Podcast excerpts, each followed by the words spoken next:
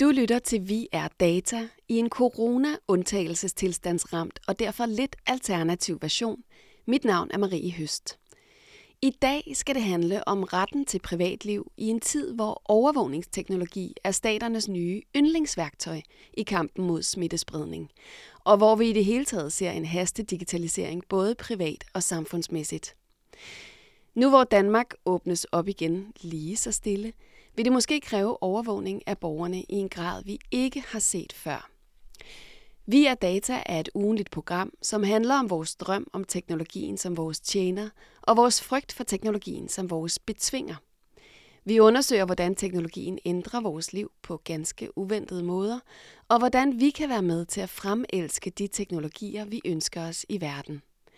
Jeg sidder her med en telefon og en internetforbindelse, og er på den måde godt rustet til at tale med verden, selvom verden jo ikke må inviteres herind i studiet, sådan i fysisk form.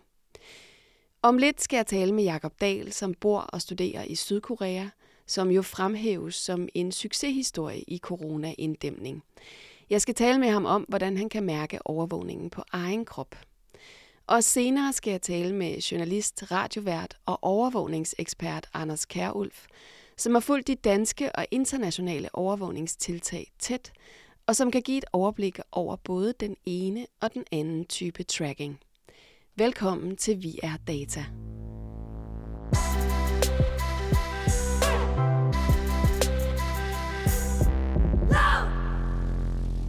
Hej Anton Gade Nielsen. Hej Marie Høst. Du er jo vært på det program, der hedder All Caps. Kan mm. du ikke fortælle, hvad det er for et program? Jamen, det er jo et program, som øh, ikke råber hinanden på internettet. Ja. Altså, det, det handler om internettet, og det handler om sociale medier, og øh, hvad der sker derinde af trends og fede blogger og YouTube-videoer og så, sådan ting. Det vi taler om. Det vi taler om på, på internettet, internettet. Yes. Og, øh, og hvordan vi gør det. Og vi sidder jo her i et radiostudie på det museum, der hedder Enigma på Østerbro i København. Mm. Bare os to afsprittet og langt fra hinanden. Og det, øhm, egentlig så har vi jo været på hver sit program, men fordi corona, så tænker vi, at det er lidt rart, at vi har hinanden at tale med, ikke? Det er lidt rart. Ja, det... Trods alt at snakke med nogen og mødes med nogen. Ja. ja. Anton, hvor bekymret er du for overvågning af den statslige slags? Temmelig bekymret, synes jeg. Altså, jeg synes, det virker som om, at øh, de er øh, overvågningsglade øh, inde på borgen, og ja. specielt vores øh, regering og Socialdemokratiet.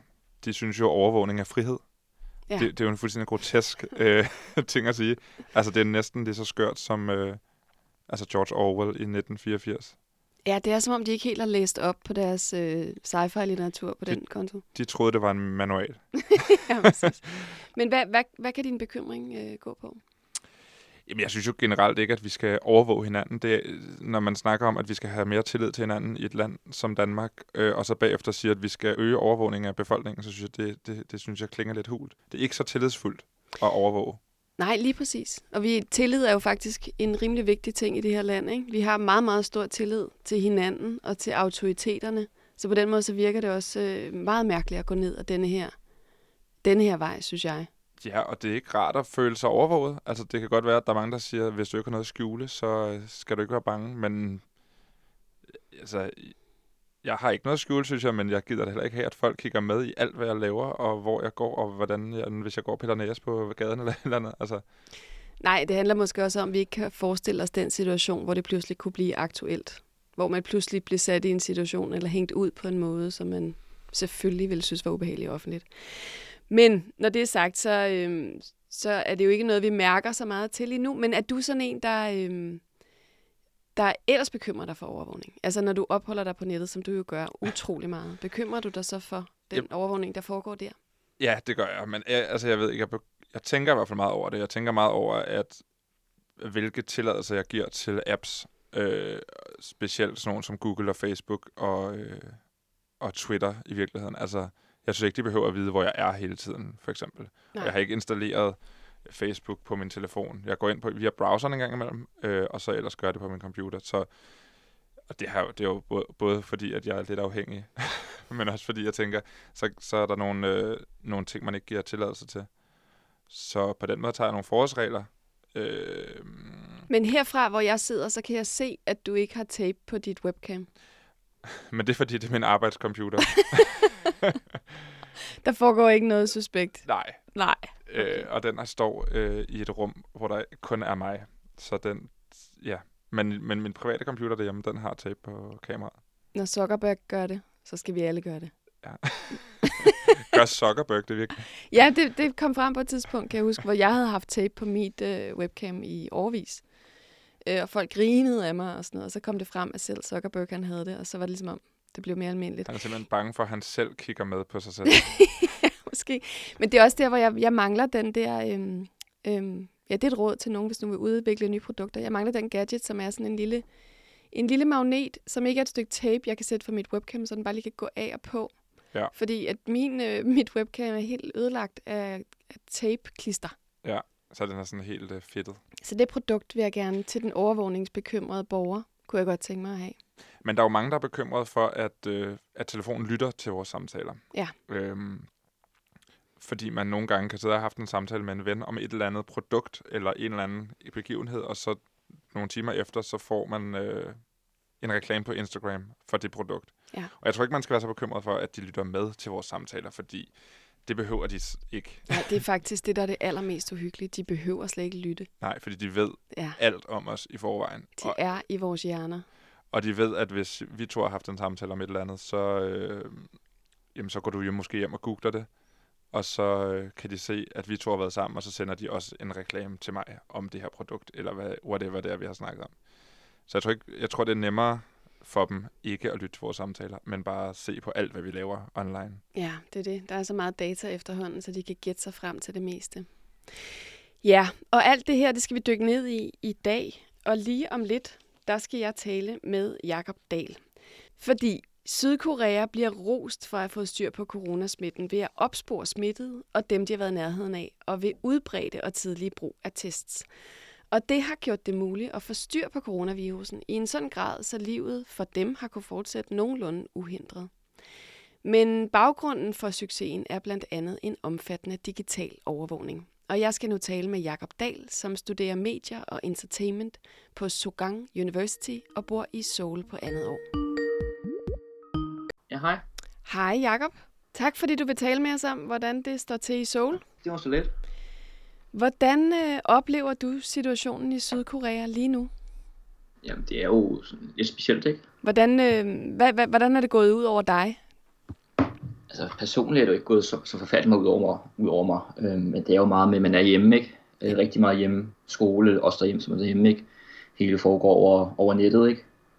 Så det der dagligt, vil man lige gå ud med vennerne og spise, tage frokost, et aftensmad og lave lektier sammen, det, det gør man jo ikke længere, når man bare sidder derhjemme. Så du har fjernundervisning fra dit universitet. Ja, det har jeg. Og hvordan med det sociale liv? Så vidt jeg har forstået, så er det stadig muligt at gå i butikker og på restauranter og den slags. Ja, altså man, butikker og restauranter har stadig åbent, øh, så altså, folk går ud, ikke? men det er ikke lige så meget, som man plejede vel. Men de siger, at man har set den lige pt. i hvert fald, at det, i forhold til normalt er det 40% færre, der går ud, øh, end der plejede, og dem, der endelig går ud, går mindre steder hen, det vil sige små restauranter i stedet for de store. Ikke? Hvordan foregår det, når man skal ind på en restaurant? Jamen det er, altså, de sørger for, at du, du skal have maske på, ellers kommer du ikke ind. Øh, mange steder, de er ikke krav endnu, men mange steder tager også din, din temperatur, ikke? For at sikker på, at du ikke er syg. Og det gør de simpelthen ved indgangen. Ja, Og hvordan, øh, hvordan føles det, når mentaliteten, når man er ude? Holder man øje med hinanden? Jamen altså, de holder meget med hinanden, øh, og også om andre folk hoster, eller om de går har maske på, eller ikke har maske på, og husker de at bruge håndsprit og alle de her ting. Og så især hvis man ser udlændinge, som man ser, okay, de har ikke maske på, så har jeg da set, at koreanere går over og tilbudt dem masker, så de også kan beskytte sig selv, ikke? Okay. Og det er da, det er da meget hensynsfuldt, må man sige. Øhm, hvilke midler er blevet taget i brug i kampen mod smitten i Sydkorea? Jamen, for det første, det var, det var maskerne, som man også bruger derhjemme, ikke? Øhm, og så har de været rigtig gode til at bruge rigtig mange offentlige kampagner til at sprede budskabet om, husk nu at bruge masker, husk nu at bruge håndsprit hele tiden, husk nu at vaske hænder de her 20 sekunder. Øhm, og så bliver der sådan plakater alle steder, alle offentlige steder, kan du finde plakater vedrørende det. Og derudover har de været rigtig gode til at informere folk, hvem der er syge, hvornår folk er blevet syge, og hvorhenne øh, folk er blevet syge, ikke? Og det har de simpelthen gjort øh, ja, vedrørende telefonen. Ikke? Ja, hvordan er det, de gør det mere præcist? Hvis man er i nærheden af en coronasmittet, så får man en besked på sin telefon. Ja, det er simpelthen, hvis du har et sted, hvor der er blevet fundet en, der er syg, der får du simpelthen besked med det samme om, at her for to dage siden gik den person her, og han er så blevet testet syg, eller hun er blevet testet syg i, i dag. Og så kan man så selv gå ind på nettet, der er et link i beskeden til nettet, hvor man kan se, hvor den person har været henne i løbet af de sidste to-tre dages tid. Og så kan du så se, har jeg været nogen i samme sted henne på samme tidspunkt? Og hvis du så har, så råder de til at blive testet, ikke?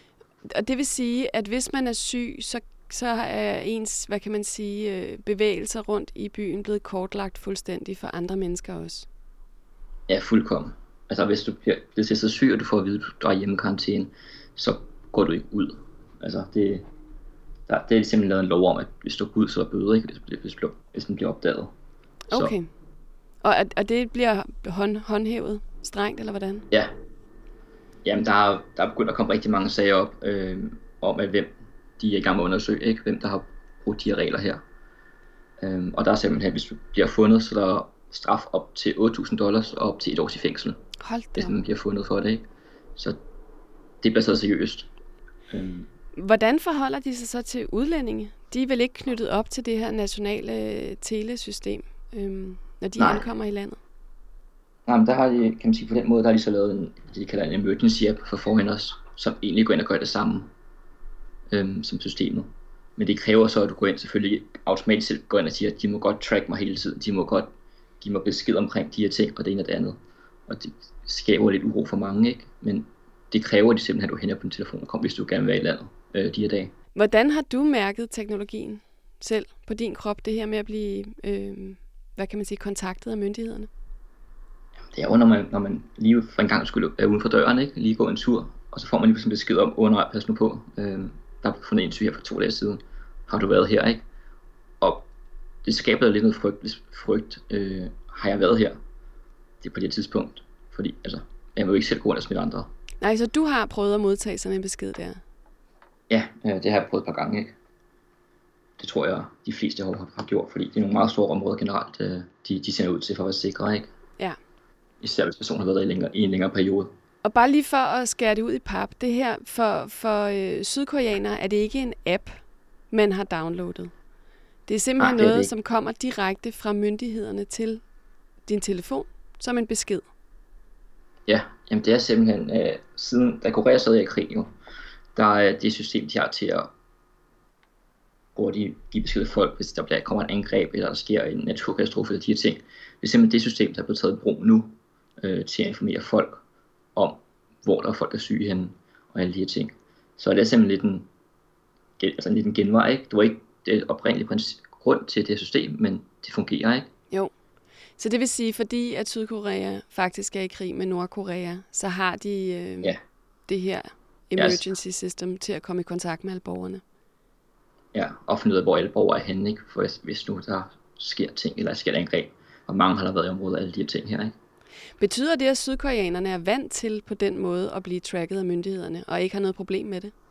Altså, de er jo, man kan godt sige, at de er vant til det, men der er jo stadig mange, der har et problem med det, ikke? Fordi der er ikke nogen, der kan lide at blive tracket, om det i Korea eller om det derhjemme. Der er ikke nogen, der kan lide at blive tracket hele tiden. Så der er stadig mange, der godt kunne tænke sig en mulighed for, at man kunne melde sig fra det. Men grundet af landet, som sagt, stadig er i krig, så øh, tror jeg personligt ikke, at det kommer til at ske. Hvordan bliver det her diskuteret? Er det sådan i medierne, man diskuterer frem og tilbage, om det er i orden eller ej? Det er rigtig meget, øh, i Korea er de rigtig glade for online forums, øh, og de er rigtig, rigtig store med flere, flere millioner mennesker i dem.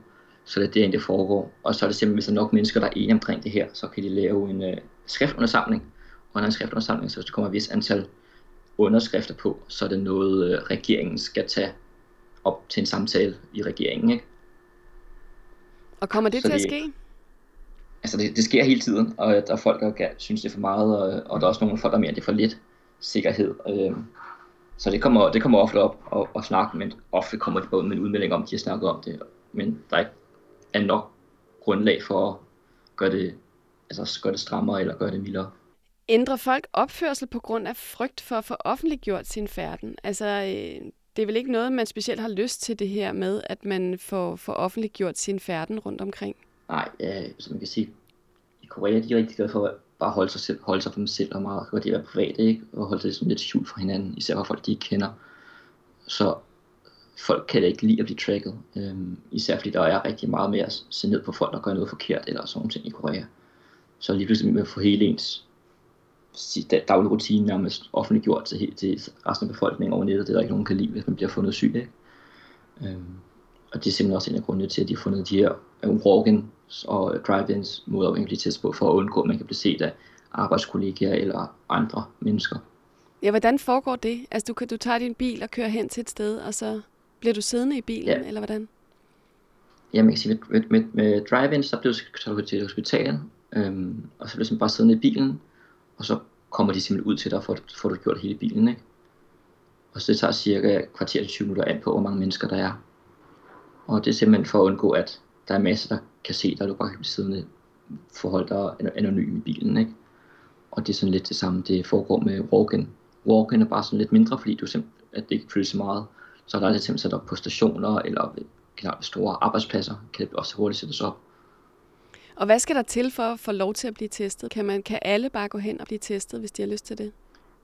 Altså hvis du har en teori om, at du er syg, øh, eller er bange for det, så kan du godt bare blive, bare kunne blive testet.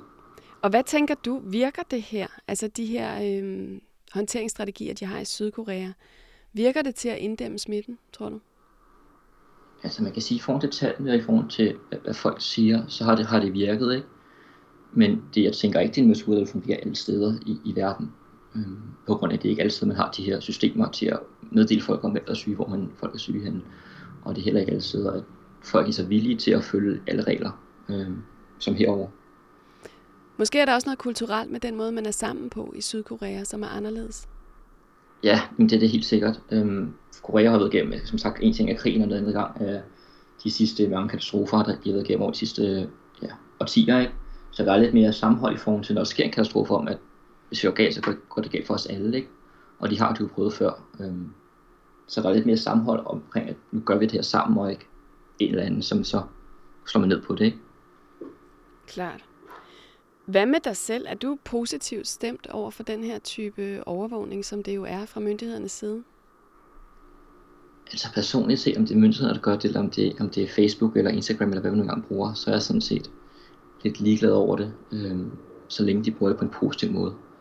Man kan sige, at som regeringen har gjort det herover, det er jo i min optik en positiv måde at hjælpe befolkningen på, med at undgå den, overgå den her krise her. Så på den måde synes jeg, det er en god måde, øh, at man skal hjælpe befolkningen. Det vil sige, det, det er måske i virkeligheden tryggere for dig at være i Sydkorea, end det er at være i Danmark? Eller hvad tænker du? Altså lige pt. vil jeg nok sige ja, øh, men det er jo også mere måden, at man har håndteret på derhjemme, synes jeg, øh, i forhold til med smittekilder og så, altså, eller smittekæder og så videre. Ikke? Øh, man har haft lidt forskellige fokus i forskellige steder, ikke? så det er jo mm. på, hvordan... Nu kan man sige, at Danmark sådan lidt, lidt længere bagud i forløbet end Korea, så man ved ikke helt, hvordan strategien vil foregå jo øh, i fremtiden. Nej, det er jo det. Men hvad, øh, tager du der ellers nogen forbehold for digital overvågning? Nu nævnte du selv, at vi jo bliver, vi bliver tracket og overvåget lige så snart vi er på internettet i det hele taget. Er det noget, du tager forholdsregler overfor? Jamen det, det, det gør man da. Øh, og jeg er også, altså nu må jeg indrømme, at jeg generelt ikke går så meget op i det, men der er ting og sager, hvor jeg tænker, ja, jeg har der program på min, på min, på min computer og telefon, som stopper noget af det overvågning, fordi jeg synes, det er irrelevant for mig. Øh, og jeg føler ikke, at de nogen grund til at blive overvåget af de her apps. Øh, så det gør jeg da. Men kan man komme uden om myndighedernes overvågning, når nu det er teledata, vi snakker om? Altså det, altså det kan man jo godt, øh, men om det er helt lovligt, det skal jeg ikke gøre mig klog på. Mm.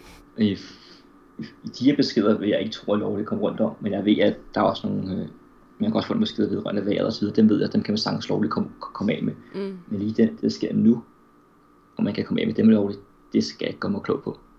Det er nok en meget god idé at følge loven trods alt. Men øh, ja. hvordan, øh, hvordan er udsigterne nu i Sydkorea? Er man optimistisk for fremtiden? Ja, man er, man er optimistisk, men man er også stadig lidt nervøs for, at det kan, kan blusse op igen. Ikke? Altså man kan sige, over de seneste par dage er det blevet bedre. Altså tallene de her sidste par, par uger er blevet bedre og bedre og bedre. Flere og flere bliver raske, og færre og færre bliver syge. Men selvom de er positive tal bliver ved med at blive bedre, øhm, så er de stadig ude og sige, at sidste uge, at, at undervisningen foregår over nettet øh, online. Øhm, I hvert fald det her semester ud. og så vil de se derefter. Fordi de er selv bange for, at det busser op igen. Og hvad forventer du? Vil du blive, eller vil du tage tilbage til Danmark på et tidspunkt? Altså, de her, de her dage, der har jeg, har jeg med undervisning, øh, jeg har at gøre godt med, ikke? så der har jeg det fint med bare at være herover. Men hvis de fortsætter med, med det også løbet af sommeren, og ikke fundet en vaccine eller en kur mod det, så kunne jeg da godt overveje at tage tilbage til Danmark, ikke? og sidde der, derhjemme, og, i stedet for at være sammen med venner og familie. Ikke? Ja, altså det er jo næsten det samme med de her dage. ja, det også Om du det, er det ene eller det andet sted. Ja, jeg kan sige bare, lige de her dage, der er flyene, de er ikke helt nemme at få fat i, og prisen er også øh, blevet lidt dyrere, hvad jeg synes er fornuftigt. Så Ja. Nå, Jacob, jamen held og lykke med resten af din fjernundervisning, og tak for din status fra Seoul i Sydkorea. jo tak, det var slet have en fortsat god dag, ikke? Jo tak, lige måde. Hej. Du lytter til Vi er Data på Radio Loud. Mit navn er Marie Høst. I dag taler vi om privacy kontra overvågning, og om lidt skal jeg tale med Anders Kjærulf, journalist, radiovært og ekspert i overvågning. Men først lidt datahistorie fra Anton Gade Nielsen, om dengang hver dansker fik tildelt et nummer. Ja, det er Anders. Hej, det er Anton. Hej, Anton. Anders Vind Ebbesen, du er historiker og har forsket i CPR. Ja, det er rigtigt. Kan du øh, lige kort fortælle, hvad CPR er, og hvornår vi fik det, og hvad formålet med det var? CPR, det står kort for det centrale personregister, og et register, der indeholder oplysninger om alle borgere i Danmark, og hvor de bor henne, øh, deres civilstand, øh, deres stillingsbetegnelse med videre. Ja. Det blev indført, vedtaget i Folketinget øh, i maj måned 1968. Man havde øh, fra midten af 50'erne en ambition om at øh, indføre kildeskat i Danmark. Kildeskat går kort fortalt ud på, at arbejdsgiveren tilbageholder øh, lønmodtagerens skat. Det er det, vi i dag alle sammen oplever. Når vi får vores lønseddel, så kan vi se, at vores arbejdsgiver holder skatten tilbage og indbetaler den centralt. Men det krævede så, at skatten blev opkrævet hos arbejdsgiveren, og for at man kunne holde styr på, øh, hvilke borgere, der havde betalt hvilken skat hos hvilken arbejdsgiver, og hvilken kommune de boede i, så havde man brug for CPR-registret til at holde styr på de her personer. Vil det så sige, at der, at der altså før det centrale register ikke har været sådan et samlet overblik over alle, der boede i Danmark? Ja, det, har- det har, der ikke, har der ikke været. Det er jo i virkeligheden en ret stor ting, så at vi skal have sådan et central register over alle borgere i landet. Det er jo nærmest en helt bibelsk... Det er jo ret sjovt, du nævner det bibelske, fordi det netop også i juleevangeliet øh, har denne her. Og det skete i de dage, der udgik befalingen fra Claudius og Augustus og så videre om, at hele verden skulle tælles i mandtal. Jeg forestiller mig bare, at hvis man nu foreslog, at vi skulle øh, lave et register over, hvor alle boede, så ville der måske være flere, der sådan dragede nogle paralleller til overvågningssamfundet, eller var bange for, at mm, det kunne misbruges på en eller anden måde. Var, hvad var betænkelighederne? Altså, var, var der nogen overhovedet på det tidspunkt? Ja, altså øh, Poul Slytter, den senere statsminister for, for de konservative, han, han starter sin ordførertale med at sige, man kan vist godt kalde dette lovforslag for noget af det mindst kontroversielle, en minister i lang tid har præsenteret for tinget. Mindst. Men samtidig så, øh, så er han alligevel bevidst om, om Orwell. Øh, så senere i sin, øh, i sin øh, ordførertale, der siger han, ikke mindst indførelsen af centralregistret øh, ligger der et vist Big Brother-perspektiv, som i og for sig ikke er særligt lysteligt. Altså han gik egentlig mere op i, han starter efter øh, sin ordførertale med at gå meget op i, om man nu sparer de her penge Mm. på at, at, at føre de her kommunale registre, altså bliver det billigere for kommunerne, når man laver et centralt register. Altså det er, det er effektiviseringspotentialet, der er i fokus, og så det her med Big Brother. Ja, men der er jo, der er jo sådan et perspektiv, men man tager det ikke seriøst, kan man sige. Var der nogen andre, der, der var, var lidt kritisk eller lidt urolig for det her register? Altså øh, Peter Nauer er, er Danmarks øh, øh, grand old man inden for datalogi i, øh, i så høj grad, at det var ham, der opfandt begrebet datalogi, og også Danmarks første professor i datalogi. Øh, og han er bekymret, fordi hvilken sikkerhed er der for, at data, der er indsamlet til et formål, ikke bliver brugt i en helt anden sammenhæng. Øh, det er lidt karakteristisk, at han kunne se det, og jeg tror i, i øvrigt i dag har vi lidt samme situation, hvor det er de folk, der har mest kendskab til IT, der også er mest ser de største farer ved IT, øh, eller i højere grad er i stand til at identificere de perspektiver, der kan være både positive og, og negative. Hans, hvad skal man sige, filosofiske bekymringer blev jo så holdt op imod den her administrative lettelse, det vil være at få et centralt register, og som i næsten alle andre øh, tilfælde, jamen så var det så var det den økonomiske gevinst, der, der blev vægtet højere end, øh, end nogle overordnede bekymringer. Det er klart. Sådan er det jo tak for øh, det lille indblik i øh, et for mig lidt ukendt land. Selv tak. Tak. Nu vil jeg ringe til Anders Kærulf, som er journalist, ekspert i overvågning og ikke mindst radiovært på det hedengangne program Aflyttet på 24 som nu er flyttet til Anders' garage. Det er i hvert fald, hvad han kalder det radioprogram, han laver i øjeblikket, Aflyttet i garagen. Hej Marie. Hej Anders. Anders, du er nok det menneske, jeg kender med det mest omfattende overblik over både statslige og private overvågningsteknologier. Og øhm, i disse tider, der konkurrerer nationalstaterne og tech-giganterne om at finde den bedste løsning til at tracke borgerne for at undgå spredning af coronasmitte. Om den bedste løsning så vurderes ud fra retten til privatliv eller effektivitet.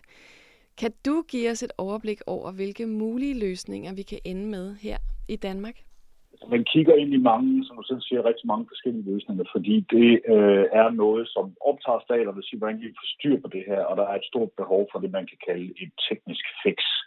Øh, det vil sige, at man ligesom kan sige, at vi gør et eller andet, vi gør noget teknisk, og det ser effektivt ud. Øh, og nogle af dem, der selvfølgelig har været allerførst og hårdest fremme med det her, det har været et land som Kina, som også er dem, der er først ramt af coronavirus, og som i forvejen har en meget omfattende overvågningsinfrastruktur i landet. Den infrastruktur, den inkluderer i øh, de fleste byer flere millioner overvågningskameraer, øh, fuldstændig, øh, hvad hedder det, meget veludbygget ansigtsgenkendelse, som betyder, at man kan genkende folk på gaden, hvem der går der forskellige steder, man automatisk får de her data ind, øh, og et øh, massivt brug af droner og sådan noget. Øh, og det betyder, at man i forbindelse med smitteopsporing, der har man blandt andet krævet af folk, at når de skal ind og ud af supermarkeder og sådan noget, så skal de identificere sig øh, Øh, hvis I går ind i en eller anden bygning. Og det skal man så gøre med sit ansigt, altså så man kan se, at den person er gået ind i den her bygning, og man kan så også følge dem rundt, fordi der simpelthen er så mange kameraer derinde. Øh, og det kan man så bagefter bruge, hvis nu en eller anden person bliver, altså, eller bliver testet øh, covid-19 positiv, så kan man så se, hvor vedkommende har været henne, og så lave noget spit-off-sporing ud fra det her. Det er den ekstreme udgave. Den ekstreme udgave inkluderer også, at hvis man bryder sin karantæne, for eksempel, og siger, at man kommer til, at man er nødt til at gå ud, og man ikke må, jamen så har øh, et land med så mange overvågningskameraer og ansigtsgenkendelse selvfølgelig mulighed for at, genkende en, lige når man går ud af døren. Øh, og det man så har gjort i øh, Kina, det er at sende droner efter folk, altså simpelthen sådan en stemme fra det høje, som kommer og råber og siger, nu skal du gå hjem, ja. øh, du må ikke være ude. Øh, og hvis man ikke reagerer på det, så, bliver man, øh, så, bliver man, så kommer politiet og følger en hjem sender ind i en beskyttelseslejr. Så det, det er den ultimative, hardcore måde at gøre det her på. Der findes så mere eller mindre bløde fasonger rundt omkring i verden, blandt andet i øh, Sydkorea, øh, og i, øh, hvad hedder det, nu også i Norge har også forsøgt at lave en tilsvarende ting, hvor man, vil have, hvor man laver nogle apps, som folk skal installere på deres telefoner. Øh, og de apps, de øh, bruger så Bluetooth øh, og i en vis omfang også GPS, øh, til at se, hvilke telefoner, der er i nærheden af hinanden. De giver ligesom et signal frem og tilbage og siger, nu har jeg mødt den telefon. Og hvis man så senere hen bliver øh, testet positivt, så kan man øh, sende beskeder rundt til alle de telefoner, der har været i nærheden af en, om at du har været i nærheden af en person, der har været testet positiv. Og det er meget sandsynligt, at det er sådan en app, som øh, det danske firma Netcompany, øh, det firma, der står bag blandt andet Aula og rigtig mange andre dele af den digitalisering, der finder sted her i Danmark, de er ved at lave, de siger, de gør det gratis, jo, det måske være at tage med. Mm. De vil lave den her, de, de vil lave den her app øh, til Statens Serum Institut og Sundhedsministeriet, og det bliver sandsynligvis noget af det samme, som vi kommer til at få hjemme. Okay, fordi vi talte lige med en studerende i Sydkorea, som sagde, altså ja, fordi, hvad kan man sige, for udlændinge, der er det en app, de skal installere, men for, øh, for sydkoreanerne selv, der er det jo faktisk en besked direkte fra myndighederne. De taber direkte ind i teledata. Og det havde man jo egentlig også talt om i Danmark, er det ikke rigtigt? Dansk Serum Institut vil gerne have adgang til danskernes teledata. Hvad vil de bruge dem til? Altså i allerførste omgang, så ville de ikke, det, var det, ikke, det var ikke kun det, de ville have adgang til. De ville have adgang til teledata, og de ville også have adgang til kreditkorttransaktioner, for eksempel. Ja. Øh, og det, der var deres idé, det var at lave sådan en, øh, sådan en dejlig big data pakke over, hvordan folk bevæger sig rundt omkring i Danmark. Altså, hvor køber de ind henne, øh, og hvor har deres telefoner været øh, som man kunne lave. Altså, jeg tror nok i første omgang, det var et eller andet forsøg på øh, at måske være knap så præcis, men i virkeligheden bare kunne sige, at der er rigtig mange, der går ud, og det skal vi lade være med, og så kan vi sætte Mette Frederiksen til at sige, at vi skal gå hjem Ja. og, og lade være med at trampe så meget rundt derude, eller de skal ikke mødes i så store mængder. Øh, at Sydkorea har det installeret på den her måde, det vil så sige, at de har altså åbenbart valgt at køre den helt hardcore model, som er, at man simpelthen bare åbner for fuld overvågning af samtlige telefoner. Ja. Øh, og det, det kan man jo gøre. Øh, hvad hedder det? Øh, det har til danske teleselskaber har også den mulighed at sige, at de kunne vælge at sige, at vi åbner for alle de her data øh, for, hvor telefonerne er henne, øh, hvor vi også åbner for øh, datatrafik for eksempel samtidig, så man kan begynde at kombinere de ting sammen med, og der kan du få nogle ret præcise tal. Det har man i den danske telebranche øh, sagt, at det vil man ikke være med til. Øh, man vil have nogle øh, klare aftaler om, hvad de her data skal bruges til. Man vil have det juridisk afklaret, så det også fungerer i forhold til den europæiske dataforordning GDPR. Øh, Og det, man er endt med at gøre nu, det er, at man er endt med en løsning, hvor man leverer det, der hedder aggregerede data øh, til direkte til Statens Serum Institut, øh, som er anonyme. Og det er de faktisk den her gang, og det er meget vigtigt at skille mellem begrebet anonym og det, der hedder pseudonymiseret, Ja, som er det, ja. som de hele tiden siger. Pseudonymiseret betyder, at man skifter dit navn ud med et nummer. Og hvis man har hvis man ved, øh, hvordan den udskiftning har fundet sted, så kan man altid dreje det tilbage igen, så man får dit navn tilbage. Øh, anonym betyder, at det ikke er muligt at finde ud af, hvem du er.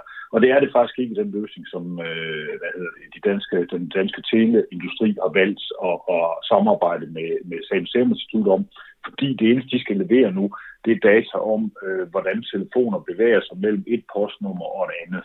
Øh, hvor mange telefoner har, man vil måle hver 6. time, imellem de forskellige postnumre, så kan man sige, at inden for de her øh, 6 timer, der er der så flyttet sig 2.000 telefoner fra postnummer 2500 til 1451, eller hvad det nu ellers er. Ja. Øh, og det, det er de data, de vil sammen, sammen aflevere. Og så er der jo faktisk også, ud over de her teledata til Statens Serum Institut, så er der jo også den her danske app, der er blevet annonceret mandag før påske. Mm. Øhm, efter en norsk model, som jeg har forstået det. Og det var altså før, at Google og Apple kom ud og sagde, at de også ville levere noget. Hvad er forskellen på de to ting?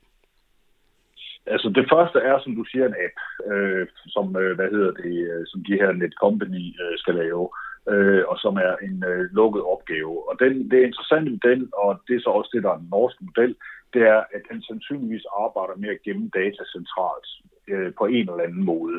I Norge siger man, at man gemmer data i en eller anden skyløsning. Allerede der, der ringer mine øh, lidt gammeldags og enormt konservative alarmklokker, fordi det betyder muligvis, at den ligger i en amerikansk sky et eller andet sted. Ja. Og det vil sige, at det er lidt uden for, for folks kontrol. Men i hvert fald skal den ligge der, og når de norske myndigheder siger, at data vil selvfølgelig være krypteret der, øh, Øh, det betyder ikke, at de ikke kan læse dem. Selvfølgelig kan de det, fordi det er dem, der har nøglen til krypteringen. Men de skal ligge centralt i en eller anden sky, og det er nok noget af det samme, vi får herhjemme med data, der ligger centralt i en sky øh, i den her app. Og meningen er så, at du skal have et, øh, som et smitteop, ikke et, et smitteop advarselssystem. Et opsporing kan man ikke rigtig kalde det, men det er et advarselssystem, som fortæller dig, at der er kommet en forbi dig på et tidspunkt, der har været inde på to meters afstand af dig, øh, som øh, er testet positiv med covid-19. Og derfor så får du nok en eller anden form for besked op på din telefon, vi har ikke set af dem endnu, som fortæller dig, at øh, du bør gå i karantæne, eller du skal melde dig til sundhedsmyndighederne, eller et eller andet andet. Det bliver meget spændende at se, hvordan man vil gøre det rent praktisk. Men altså, data skal ligge centralt, øh, og man bruger øh, Bluetooth og GPS, fordi balladen er, at hvis du kun bruger Bluetooth øh, på de her ting, så vil du have problemer med at få præcise nok øh, lokalisationsdata ud af det. Og blandt andet Apple-telefoner øh, nægter at have Bluetooth kørende non-stop. Øh, så derfor har man valgt en GPS-løsning, hvor man ligesom får access til den. Øh, så er der den her, øh, det her samarbejde mellem Apple og Google, som pludselig er kommet op. Så det er ikke en app, det er det, der hedder en API. Det vil sige, det er et øh, stykke software, som de putter ind, altså måde, som deres apparater i fremtiden skal tænke. Det bliver simpelthen en central del af selve apparatet, som betyder, at man kan øh, få mulighed for at lave løsninger, øh, hvor man kan kontaktspore øh, kontakt imellem telefoner, øh, anonymt, siger de. Og den virker matematisk meget fornuftigt, den løsning, de har skruet Mm. sammen. Øh, det handler blandt andet om, at, man, at når at min telefon, når jeg så kommer i nærheden af nogle andre, øh, så sender den en nøgle afsted til den her telefon, øh, som, øh, som ikke aktiveres før jeg øh, melder mig covid-19 positiv, for eksempel. Mm. Øh, indtil da, der ligger den bare flyder et eller andet sted på min egen telefon, og den altså, bliver først sendt afsted i det øjeblik, hvor jeg ligesom siger, at jeg er covid-19, jamen, så ryger den afsted til samtlige de telefoner, jeg har været nærheden af i den her sammenhæng. Og så, altså dem, der har kigget på koden, siger, at den er fornuftig, den fungerer godt, og den giver et mål af anonymitet. Øh, det, der er øh, min bekymring i forhold til det her system, det er, at hvis vi får noget, som simpelthen nu bliver indbygget i telefonerne, altså bliver en del af hele øh, den grundsoftware, som ligger i øh, Android-styresystemet og iOS hos, øh, hos Apple, at det simpelthen er en del af det her med, at man kan telefoner kan ligge og tale med hinanden og fortælle en anden ting, øh, uden at vi egentlig ved, hvad fanden de foretager sig øh, i den her sammenhæng. Så det er noget, der kan bruges til øh, for det første selvfølgelig til sådan en covid-19-opsporings-app, som man så kan lave oven på den her API. Øh, og det er jo det, der man siger, der er et oprindeligt formål. Men jeg kan også forestille mig afsindelig mange kommersielle øh, formål med det her. Jamen ved du altså, det vender vi lige har... tilbage til, for jeg skal lige, jeg skal lige ja. høre, i forhold, til, i forhold til præcisionen af det her, på den danske model, som er blevet annonceret, der er det, der er det Bluetooth, og så siger de, at man skal, man skal være mindre end to meter fra hinanden, før det her det så bliver aktiveret. Øhm, ja. Kan vi, kan vi tro på det? Er telefoner så præcise, at de kan, de kan registrere præcis? Og hvor længe skal man have været mindre end to meter fra hinanden? Det er fandme et godt spørgsmål, hvis jeg skal sige det sådan lidt bredt og groft, øh, hvor præcis det her det er. Øh, jeg frygter, at det ikke er særlig præcist. Altså Bluetooth er en, øh, en ret rodet teknologi. Altså igen, som jeg har forstået øh, det her, så skal der altså også GPS ind over for at gøre det mere præcist end det her øh, for at du ligesom, du skal i hvert fald ind og penge GPS'en i telefonen på en eller anden måde, for at få en ordentlig præcision i det, fordi altså Bluetooth er, vi kender det selv, altså Bluetooth er i virkeligheden på mange måder været kendt som teknologien for helvede, ikke? fordi den er, øh, altså alle, der har prøvet på at få et hovedtelefon eller et eller andet andet til at fungere med det her, øh, og, og hvordan de ligesom autoconnecter og alt muligt andet. Det, det er noget rod. Der eksisterer i øvrigt også, hvis man nu skal gå meget øh, sådan cybersikkerhedsmæssigt til værk, så er der faktisk øh, ikke færre end i, hvert fald to øh, stadigvæk det, der hedder zero days i Bluetooth-teknologi. Altså det vil sige bagdøre, hvor, hvor øh, udefrakommende ondsindede personer kan logge sig ind og ud af din telefon, via, hvis du har åben for Bluetooth. Og det er en almindelig sådan hacker øh, tankegang, det er at sige, at du skal eddernemme ikke have åben for dit Bluetooth, når du er i et offentligt rum, og slet ikke steder, hvor du kan risikere, at der er folk, der, der kan finde på at pille med dine ting. Det er jo så det, man nu vil kræve af folk, at de skal have hele tiden. Ja. Øhm, og præcisionen i det er ikke skide god, har jeg indtryk af. Det vil sige, at de er nødt til at parre det med noget andet. Så jeg frygter en kaskade af falske positiver, hvor jeg øh, i hvert fald i, og nu taler jeg om værst tænkelige øh, setup, hvor jeg simpelthen ikke kan forlade mit hus, uden at den siger bip. Ja. Øh, og jeg så er nødt til at gå direkte tilbage igen og sige, nu er jeg nødt til at gå i karantæne. Øh, og så kan jeg gå ind og sidde der i, øh, i to uger, og så kan jeg gå ud igen, og så siger den bip igen. Ja. Så, så som nedlukning af landet er det sandsynligvis effektivt i hvert fald. Ja, det kan man sige. Det bliver svært at gå i supermarkedet, kan, øh, forestiller jeg mig det det. i hvert fald. Men at den så... fordi der er mange af de, ja, undskyld, men der er mange af de her kontakter, vi jo har, som, hvor vi er netop tæt på hinanden, netop supermarked og offentlige steder, når vi går på gaden, øh, hvad hedder det, når vi bor i, øh, en etageejendom oven på hinanden. Ja. Øh, for eksempel, der, der vil vi også få nogle problemer, som bliver meget vanskelige at løse. Men altså, det kan jo være, det, der er sikkert en løsning på vej. Men så den model, som øh, den API, som Google og Apple har udviklet sammen, øh, er den mere præcis, tænker du? Ja, det vil jeg tro. Altså for det første, så er det nogle meget, meget dygtige teknikere, som har mulighed for at sidde, altså de har mulighed for at sidde og skrive direkte ned i maskinkoden. Altså de kan decideret gå ind og sidde og kigge på den her. Der, altså Bluetooth er jo en, en sender. Der sidder en lille radiosender, der gør noget. Ikke? Mm. Øh, den, den er normalt beskyttet af, øh, af, af Apples og øh, Googles grundsoftware, eller fabrikssoftware, som, som ligesom ligger udenom den. Og så kan man få lov til at spørge den software pænt, om jeg må få adgang til den her, øh, til den her antenne eller ej. Øh, hvis du har mulighed for at skrive direkte ned til antennen øh, i maskinen, øh, så kan du i hvert fald lave noget, øh, som, som sandsynligvis virker mere effektivt i den her sammenhæng. Det, det er mit bud. Jeg ved det ikke. Men udover det, så tænker jeg også, at hvis vi nogensinde skal vende tilbage til en eller anden form for i hvert fald europæisk hverdag, vi har jo sådan set et europæisk fællesskab, så bliver det vel også nødvendigt, at vi skal have de her ting til at virke over grænserne? Øh, ja, det kan man jo diskutere, om man synes, man vil have eller ej. Det kommer jo så ind på, altså hvis man mener, at det her det er et vigtigt værktøj, ikke? Altså, så er det klart, så skal det også kunne virke over grænserne. Og det vilde er jo, at der faktisk allerede ligger en, øh, en form for, for app fra EU, som er blevet lavet i forhold til det her, som er lavet efter alle kunstens regler i forhold til anonymitet mm. og øh, overholde GDPR. Og der er faktisk også en dansk ud for DTU her, jeg har lige glemt hans navn, som har været med til at lave Sune Lehmann. Øh, Sune Lehmann, ja. ja. Øh, og og den, den lyder enormt interessant og rigtig og fornuftig, øh, og som noget, der, der, der kan virke uden at komme til at krænke den enkelte brugers privatliv, og som faktisk kan give nogle fornuftige advarsler. Og man kunne jo håbe, at EU øh, mønstrede en eller anden form for selvtillid og insisterede på, at det skulle være den. Men altså, der er ikke meget, der tyder på det, og, og balladen er, at sundhedspolitik jo, hvis man kigger på det politiske aspekt i det, den har altid ligget hos nationalstaterne. Den har ikke noget med EU at gøre. Og EU vil meget nødigt begynde at blande sig i det her, fordi det er, hejse altid været nationale anlæggende, hvordan folk vil køre deres sundhedspolitik. Så jeg regner med, at vi kommer til at få nogle systemer, som kommer til at køre, øh, altså at Danmark får et system, og alle de andre lande får et system, og så vil det så være det her Google-Apple API i virkeligheden, som så bliver det, som kommer til at køre på tværs over grænserne. Øh, og der bliver EU så endnu en gang kørt bagud af de store amerikanske. Ja, og hvilke interesser kan Google og Apple så have i det her, udover at hjælpe med at, øh, hvad kan man sige, inddæmme smitten? De har enormt store interesser af det her. Altså det her, det handler jo om, altså hvis de øh, får, altså i forvejen, så har man jo en, et, et oceaner apps, øh, som tjener formuer på at vide, hvor øh, din telefon er henne fordi det er data, der kan sælges øh, og bruges til profilering af folk.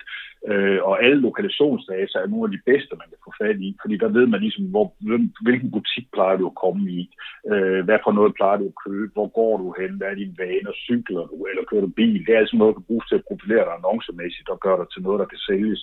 Øh, og det har været app, appene, som ligesom skimmer den der øh, fløde der.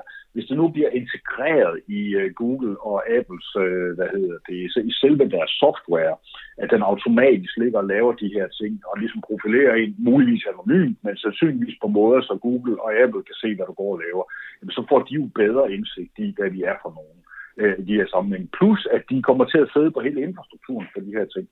Ikke? Og det øh, vil de jo gerne. Uh, og det er ret ironisk, at, at Europa nu ender så med at vælge nogle af de her, når vi faktisk lige kommer fra en periode, hvor vi har forsøgt at frigøre os fra dem.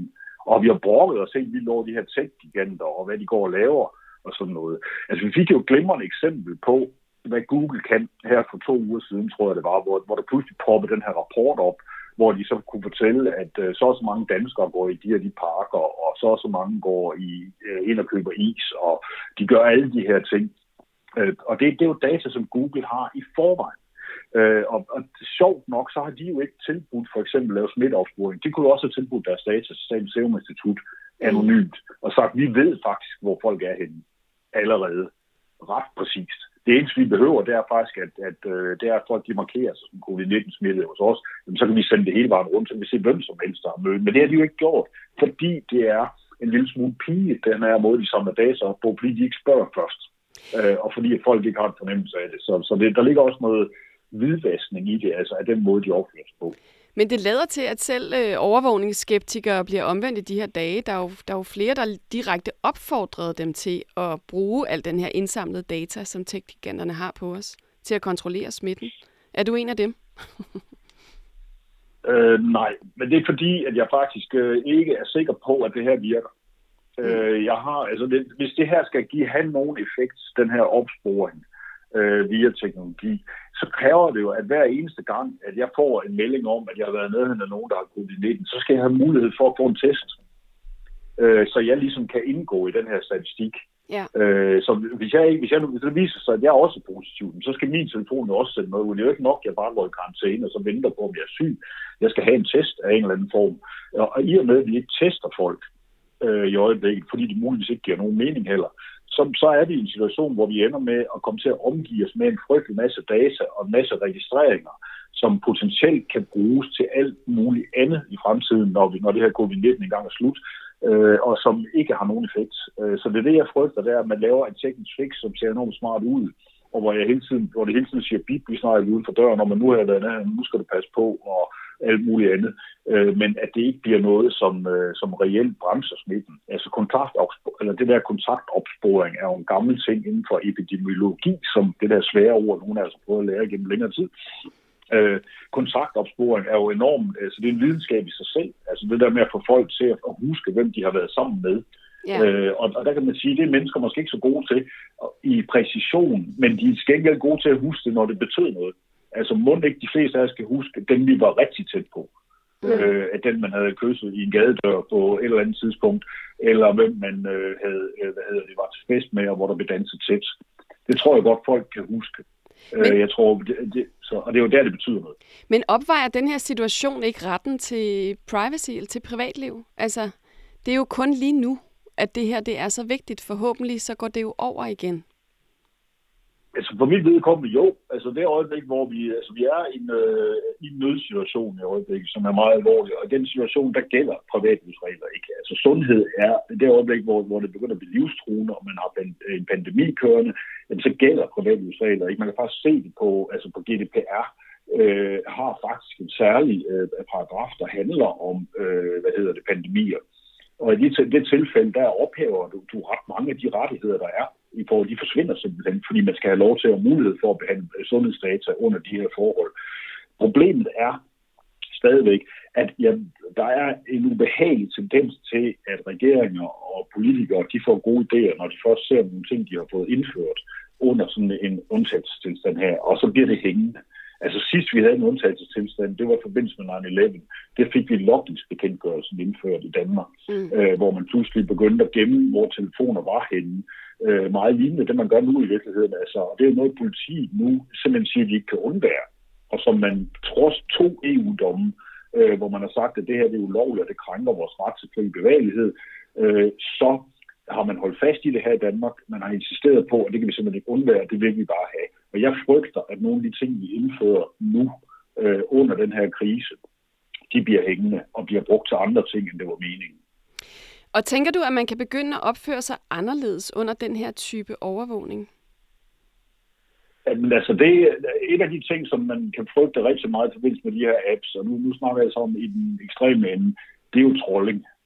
Altså, det kan jo blive enormt sjovt at begynde for, for folk med en tilstrækkelig syg hjerne, og dem er der en del af derude mm. øh, og, og begynde at have morskab med at gå ind midt i en eller anden gruppe øh, af mennesker på øh, et eller andet sted, eller ind i et supermarked, øh, og så melde sig covid-19 positiv. Øh, øh, hvad hedder det? Og så i øvrigt øh, øh hoppe lidt rundt derinde, øh, for at se, hvad der sker.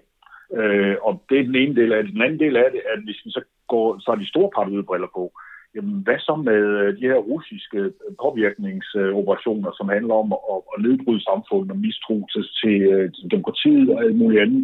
De vil også have et interesse i at få så mange telefoner op og køre som muligt og skabe så meget usikkerhed om, hvad der foregår derude som overhovedet muligt. Og så er der jo lille pære, som ikke gider at gå i skole, og som synes, det kunne være skide sjovt at møde op øh, et eller andet sted og åbne en anden telefon måske, og så øh, logge sig på, og så melde sig covid-19 positiv, og så er hele klassen desværre nødt til at gå hjem igen. Øh, så så det, er, det, det er det ene niveau, hvor man begynder, og hvor der er nogen dårlige mennesker, der begynder at opføre sig anderledes.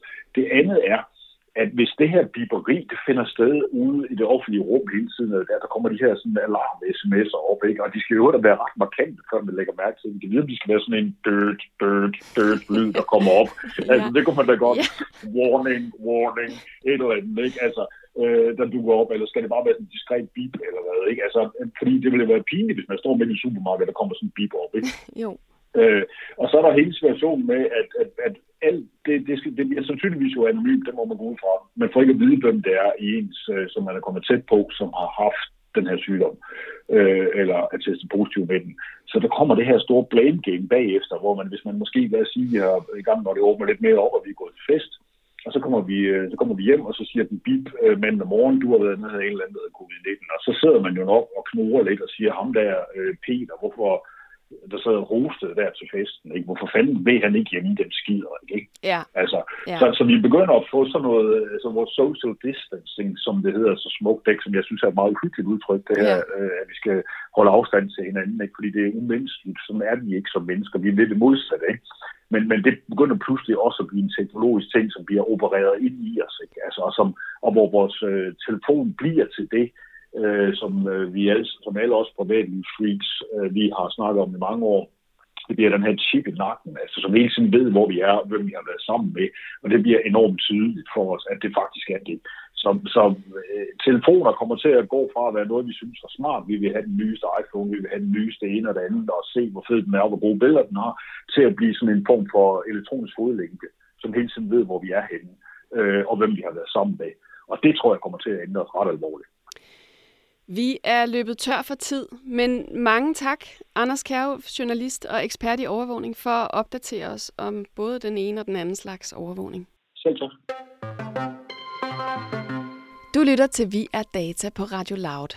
I dag er jeg blevet opdateret på situationen i Sydkorea og hvordan de bruger overvågning til at inddæmme covid-19-smitten. Og jeg har talt med overvågningsekspert Anders Kjærulf om, hvad vi kan forvente os i Danmark. Og jeg kan i øvrigt anbefale Anders' podcast, som hedder Aflyttet i Garagen, og som du kan finde i din podcast-app. Anton, mm. i denne her sidste del af Vi er Data, der har du fundet den bedste aktuelle historie fra nettet, fordi du er Vi er Datas menneskelige filter. det er meget glad for. Hvad har du med i dag? Jamen i dag, der har jeg faktisk der er det dumpet direkte ned i min øh, e-postkasse, ja. også kendt som indbakke. Øh, det er simpelthen en helt ny form for Kina-spam. Okay. Covid-19-spam. Øh, vi har fået et brev her på Enigma øh, i mailform, som lyder sådan her. Hi, hope you are doing well. This is Joanne writing you about some new product, non-contact theometer face recognition. Så tænker man, ja, hvad kan jeg vide, hvad for nogle features det har? Termometer og ansigtsgenkendelse. I'm intrigued. Ja, og du får features. Small size. Easy for International Express. Det er bare nummer et, ikke? Jo. Nummer to, cost effective. Nummer tre, easy install and operate. Nummer fire, face recognition with face mask. Okay, det er smart. Ja, og så fem, det er, at den kan måle din uh, temperatur. Hvis den er over 37,5, så får den en alarm, og den lyser rødt. Og så... Okay. Hvis du, du kan lige se her, det jeg er den multi, multitool. Den, øh, det er simpelthen, øh, den er beregnet til at have stående på kontor, og eller skoler, og eller øh, andre steder, hvor der kommer mange mennesker. Det ligner straight up sådan en hospitalsapparat, ikke? Det er simpelthen, det var, det var en af de ting, vi snakkede med Lisbeth Knudsen om, eller jeg snakkede med Lisbeth Knudsen om sidste udgave af All Caps. Ja. Lisbeth Knudsen er jo vær, øh, hvad hedder det, chefredaktør på mandag morgen, som har denne her underafdeling, som hedder Check.dk. Og hun nævnte, at en af de mange fake news ting, der er det nu, er ikke nødvendigvis fake news, men sådan nogen, der prøver at lukrere på en krise, som for eksempel coronakrisen, ved at fiske og prøve at, op tage dine bankoplysninger, eller sælge der ting, som ikke virker. Eller... Og det, det, det er så det, det, måske det er lidt interessant ved det her, fordi jeg forstår ikke produktet. Her er et billede af noget, hvor der står en temperatur. Men hvad har det at gøre med mit ansigt? Altså, hvordan er det her? så skal det bruges til ansigtsgenkendelse, ved mindre at det også er forbundet med en eller anden form for overvågningskamera. Kan du svare mig på det, Anton? Øhm, jeg tror, det der er sket, det er, at de har taget nærmest alle ord, som uh, trender på Google, og så smækket dem ind i en mail. Ja. Og så har lagt et billede ved. Altså, det er underligt ved den her phishing-mail, eller hvad man kan kalde det, er jo, at der er ikke noget link. Der er ikke nogen vedhæftet fil. Det er ligesom bare sådan, den opfordrer til, at du, svar- du skal svare hende her, Joanne, om du er interesseret. Der er ja. også en anden en. Ej, det virker virkelig som om, de er nye i phishing-gamet, de her. Ja, denne her, den kan så... Det, der er en anden mail, som, som er lidt lignende. Øh, det er bare et andet billede. Og der har vi altså det her med, at den kan, der er face recognition. Der er simpelthen et billede af en, øh, ja, en kineser formentlig, som er blevet ansigtsgenkendt med maske på. Okay. Øh, og den kan jo også... Øh, den kan nogle af, de, nogle af de samme ting. Det er fedt at sende sådan til privatpersoner i forhold til... Øh... Nej, nu ved jeg ikke, kom den på Enigma? Det var til ja, Enigma. jeg tror, det var til museet. Ja. Altså, at museet skulle købe det her produkt for at sikre, at alle, der er herinde, er raske ja. og ikke har en temperatur over 37,5. Så farvel til penisforlængere og hej til temperatur, termiske kameraer med ja. ansigtsovervågning. Jamen, jeg synes, det er fantastisk, at, der, at altså, selvom verden ændrer sig, så er, øh, er der stadig nogle idioter, der prøver at snyde os til at købe et eller andet produkt, eller trykke på et link, eller informere os om noget, som ikke er rigtigt. Der er rigtig, rigtig mange phishing mails for tiden. Får du også øh, andre, andre typer? Jeg fik ind fra Elgiganten nu her med 30 procent på alt, hvor jeg var altså, led, tid og leder efter en computer. Jeg var, uh, min finger havde lyst til at klikke på det link. 30 procent på alt. Det er sjovt, det lyder næsten for godt til at være så. ja, gør det ikke det? Nå, men tak for den her, øh, det her vidunderlige produkt, som jeg lige vil tjekke ud lidt nærmere. Det var alt, hvad vi nåede den her gang i Vi er Data. Vi er tilbage næste lørdag kl. 17, og ellers kan du finde programmet i din podcast-app. Forhåbentlig. Jeg håber, du vil lytte med.